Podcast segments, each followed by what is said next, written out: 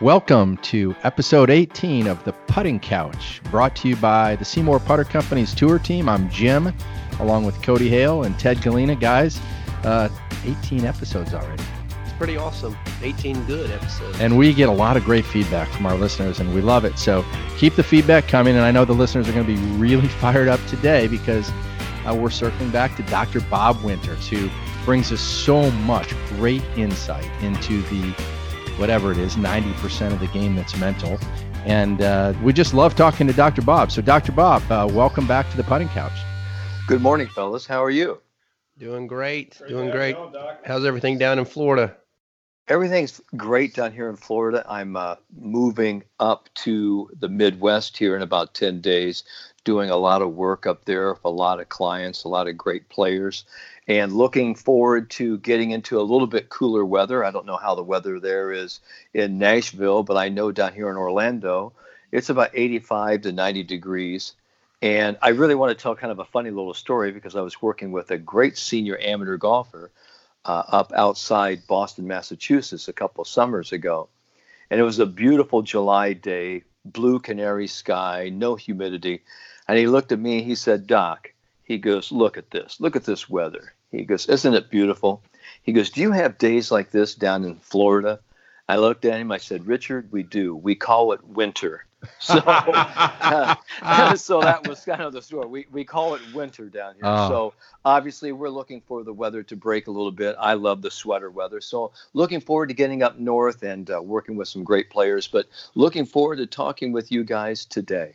Fantastic. Well, you know, it's it's October and we don't usually date any of these podcasts, but at this point in time, a lot of golfers have sort of come through a golf season and and maybe they had goals and maybe they didn't, but you know, whether you're heading into, you know, the new season in the south, uh, you know, where the where the sort of golf season starts down south in Florida and Arizona, or if you're already looking forward to next spring and you, are counting the days, it's a great time of the year for golfers to sort of take an inventory, take note of what worked and what didn't work, and how they can improve their game for the for the coming season. So, Doc, what what would be a good topic to talk about today? That might help our listeners to start thinking about some areas that they could improve in the putting game.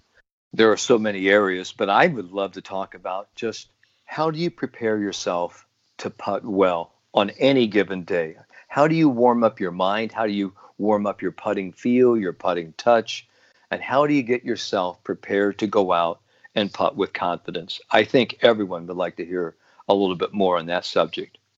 That sounds great. Yeah, let's do it, Doc. We'll have, uh, you know, we'll let you, uh, we'll let you run, and we'll, uh, we'll ask questions uh, for our listeners as, uh, as we can. But uh, I think that, you know, the preparation you think about going to the range and you think about hitting balls and you know you think about hitting putts, but you're talking about actual mental warm-ups. Well, I'm talking about mental and physical warm-ups. I I don't really where there's a dichotomy between the two because okay. action follows thought. And if you can get your mind in the right place and get your feel and your touch, your tactile, your touch system and you can get everything gelling, I think you're going to go out and have a great putting day. But I think people are very consistent with their inconsistency of going out and playing golf, especially about their putting warm up. So I love to kind of give a few ideas with uh, you guys on what you know we teach you know not only our junior players our our college players but even our elite tour players because they're always looking for new ideas. Yeah, I think and, that's great. I, I think a lot of times people don't even even have that in a thought when they're they're going out and trying to learn something new. Um, so it'll be interesting to hear what you have to say. Well, one of the first things that I am always looking for in a player when they come and see me here at Orlando or wherever we're talking, whether it's on a tour stop or it's at a, a college uh, campus, the first thing I always ask people are, are you a good putter? And they'll always look at me, and many times they'll get a knee jerk reaction, and that's why I'm asking it. And if they cannot tell me yes, and they'll say, mm, maybe, I'm streaky. Well, what I'm really looking for is, well, what do you do consistently well? And what I'm finding is that most people are consistently inconsistent with their warm up, even just the way they go out to actually get ready to play golf uh, regardless of whether they're hitting balls, you know, on the long range. But what you'll usually see, you'll see a player come and they'll throw three balls down from about 15 feet and they'll go to a putting cup and they'll hit the first putt and they may make it, they may not. Most of the time, say 90% they miss. So their first day, their first executed stroke, they see a miss. To me, I think that's just negative programming. And they may miss again, and they may miss again. So they've actually hit three putts from 15 feet, which isn't the highest percentage, you know, of a makeability putt, but it is definitely an opportunity putt because, as we have talked before in uh, other conversations, every putt can be made and every putt deserves to be made. But I just don't think that is a very good way to start warming up your putting touch and your putting acumen. So what I try to do is get players to just throw three balls down and really try to find something out about the core speed of the green. And if you don't know really what that means, and I'll explain to our listeners, the core speed is really sort of the the running speed of the ball once it's actually rolling across the green. And it's really sort of looking at the friction, the resistance, you know, that the ball is feeling as you're actually seeing that ball roll. And a lot of times we we see a green, we use our eyes, we walk on the green, we recognize whether it's you know uh, firm or whether it's spongy or or slow, and we can talk about you know the green, you know the length of grass. I mean, there's a number of different things, but I just think it's a good idea, and I kind of want your guys' thoughts. Is this? I like to have players just hit some balls across the green without any evaluation, any judgment and just hit three balls solid, maybe 30, 40, 50 feet across the green, just to kind of get an idea of that core speed or what I call the running speed. Because as the old coach Yogi Berra said, you could learn a whole lot just from watching. And so just watching that ball go across the green, you're going to get some instant feedback as to how that ball was running, how hard you hit it, and what you need to do in order to create that feel. I think golfers have it completely backwards. They start, you know, at three feet, four feet. They bring out all of these different contraptions, which are good for practice if you're practicing. But if you're preparing your mind to go play, I don't really like to see a lot of contraptions. And I think one of the very best practice devices by players, you know, of, of the highest caliber was one Tiger Woods, where he would actually put the two tees down and he would make a lot of five and six footers, but he would have the ball in his putter head going through the gate, making sure of his stroke, making sure he had that putting stroke confidence that he was getting that putter square at impact going down the line, and he was seeing a lot of success. So for me, it's about keeping your putting practice simple yet very effective.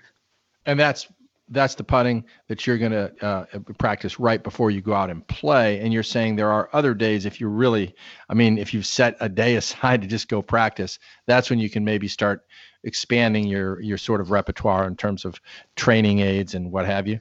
Yes, absolutely. I, I think you really have to sort of wean yourself off from the practice aids when it's tournament day or it's play day when you're actually going out to to play and shoot a score. Um, what I mean by weaning yourself off of it, I know that a lot of players they'll put down, you know, the which you have given me, and I love them. You know, the SeeMore putting guide, the mirrors.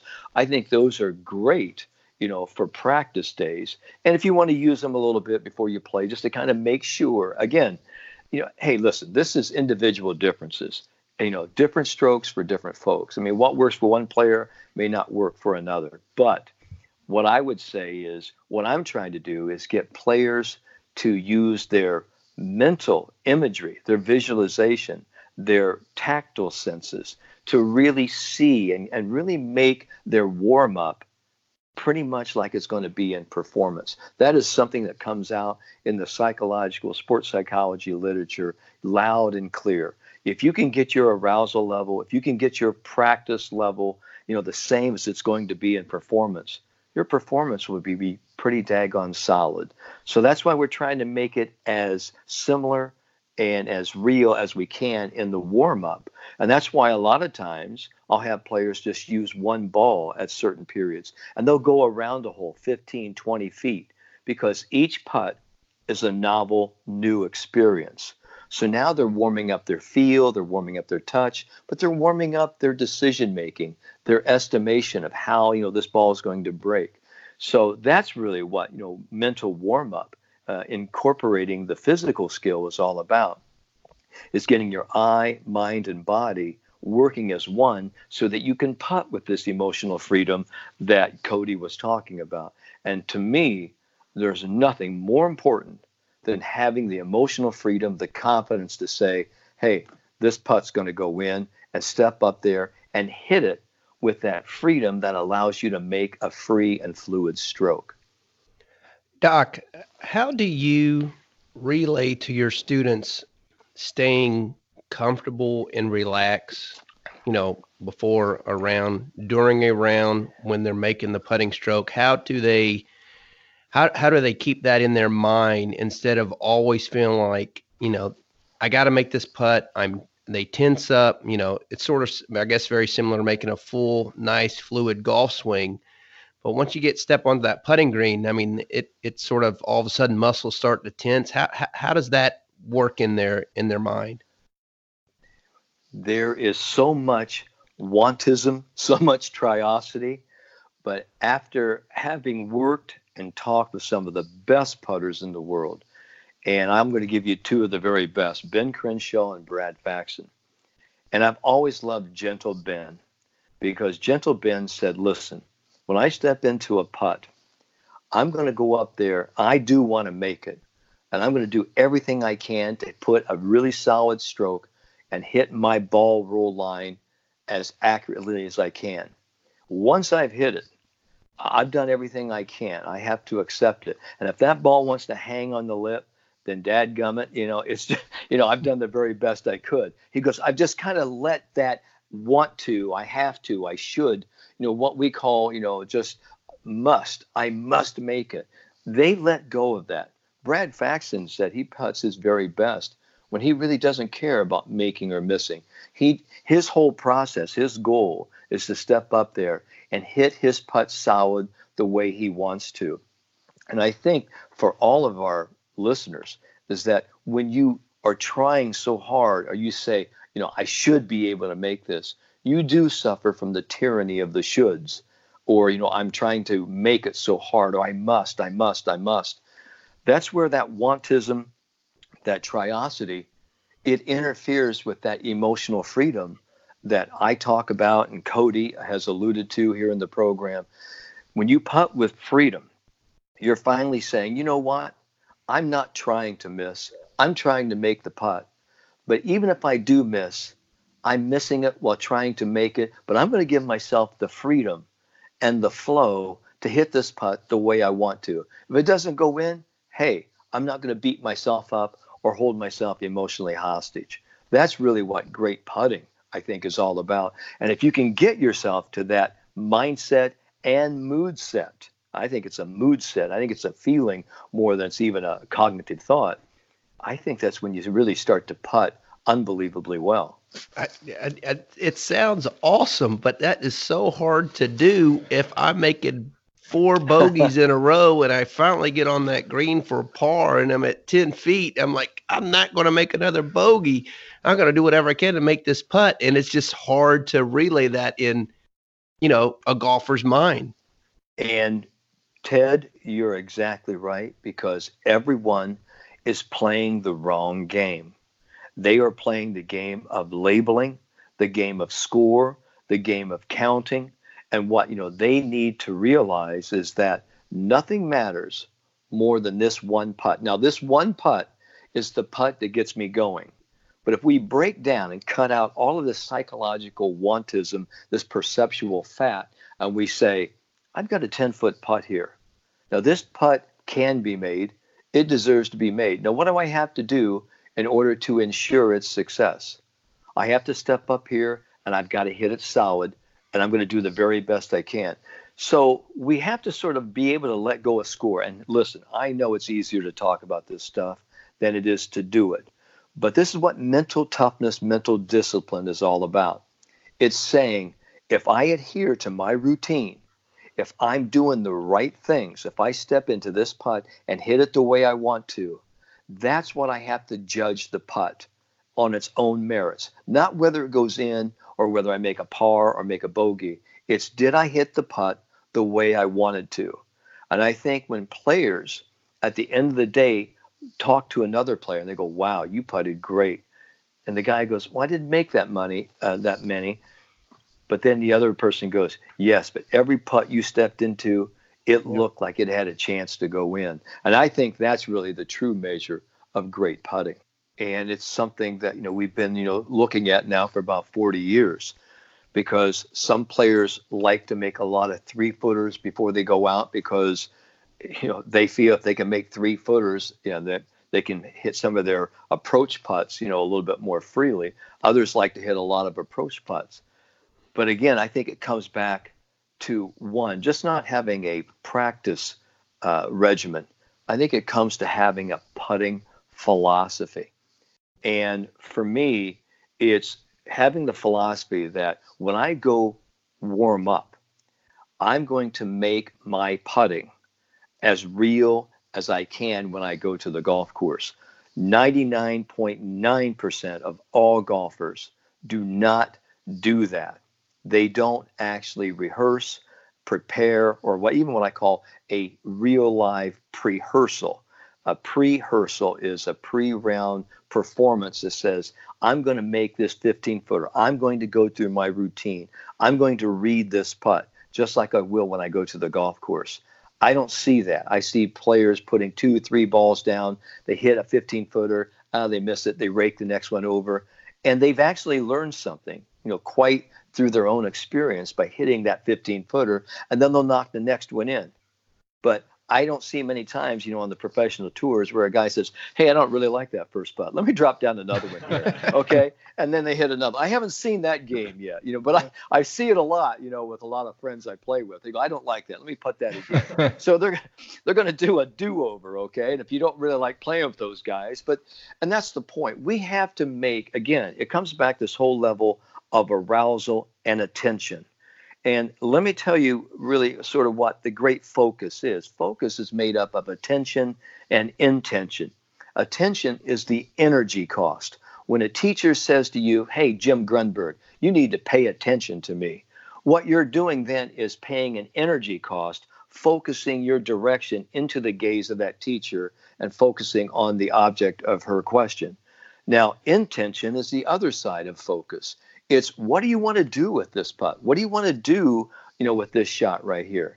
Now, when you put your energy and your intention together, now you have great focus. And I think that's what players need to do. And in order to answer your question, Cody, I would have players do a 10 footer, 15 footer, 20 footer, three footer with one ball.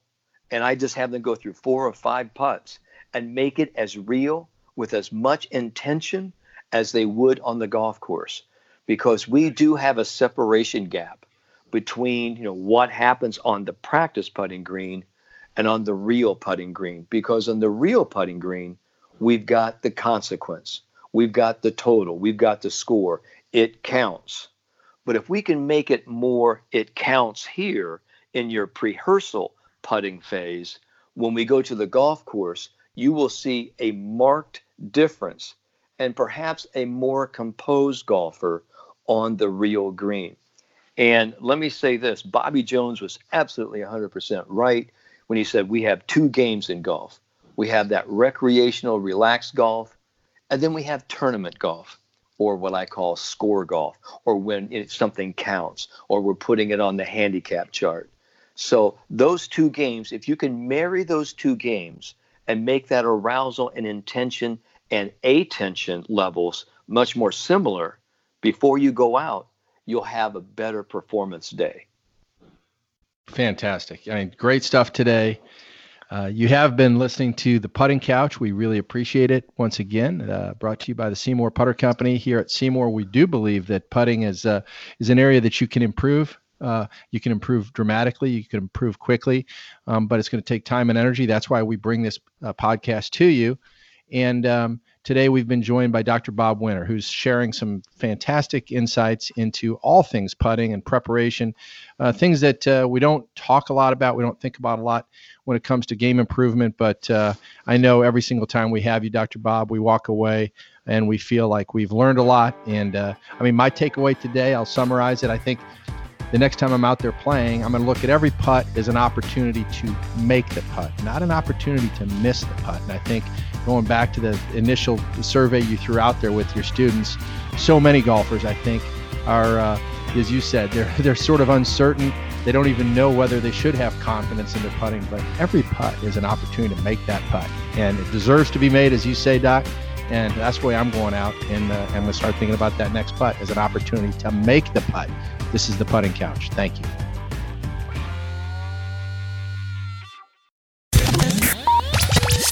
We appreciate you joining us. If you haven't subscribed to the show, make sure you do wherever you're listening. Be sure to leave a rating and review because that's how we get the Putting Couch podcast content in front of more people. Also, take a screenshot and share it on social media and tag us at SeeMore Putters or hashtag Team SeeMore.